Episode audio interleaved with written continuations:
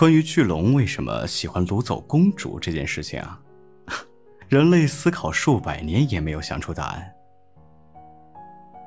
不仅是人类，就连住到西边的巨龙艾丽也想不通这件事情。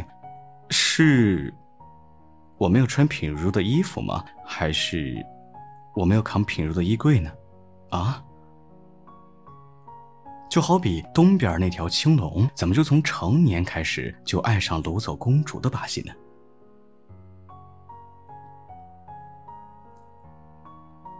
那条青龙呢，是和他一块长大的。小时候的青龙啊，憨厚可爱，总喜欢跟在艾丽的身后。不过那时候，艾丽还挺嫌弃青龙的。哎，你想想看啊。几米高的幼龙总是流着近一米长的鼻涕，那画面美好到不敢想象。但是呢，也就这么一条邋里邋遢的青龙，在幼龙们一起学习飞翔的时候，在艾丽高兴到忘乎所以，以至于没看见那座飓风撞上去从空中摔下时，它飞到艾丽的身后。用自己的身体当做龙肉垫背，接住了他。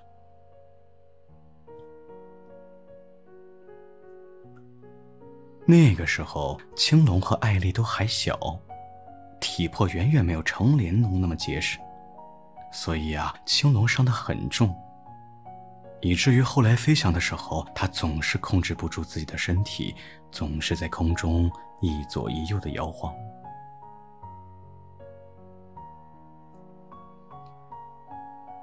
后来啊，越来越多不知内情的龙开始笑话青龙，说他是龙瘸子。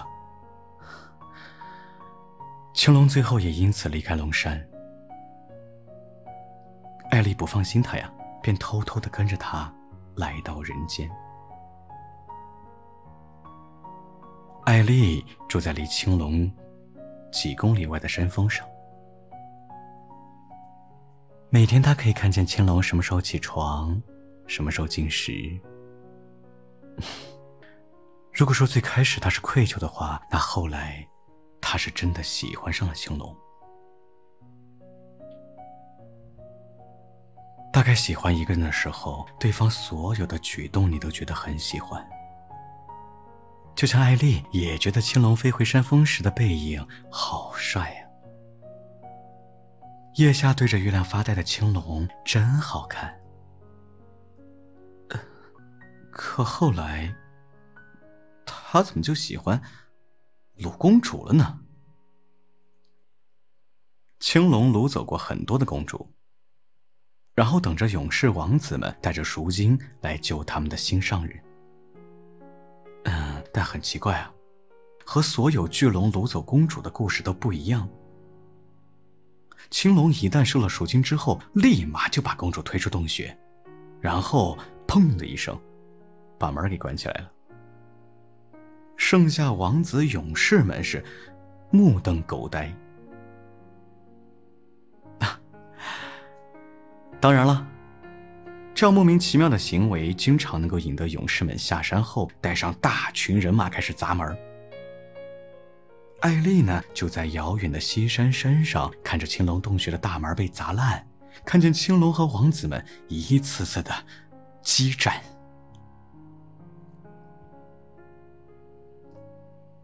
他是想去帮忙的，但是呢，他刚刚飞过去，青龙就像见了鬼似的抛下王子们，扑闪着翅膀给飞走了。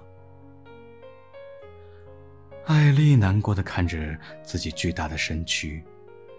沮丧的飞回西山，果然是因为自己长得太大、太丑、太胖，比不上温柔娇小的公主们吗？艾丽呢，太难过了，没有看见折返的青龙脸上有着掩饰不住的激动。日子就这样一天天过去，艾丽也马上到成年的时候。他的父母找到他，告诉他，龙群里已经有幼龙向他们提亲了。提亲吗？提亲？凭什么？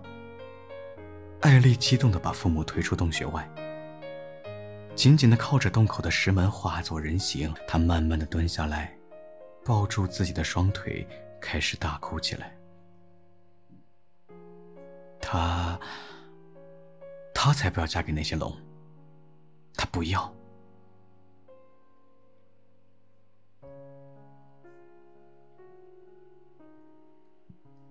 就在这时，石门外忽然响起有节奏的敲门声。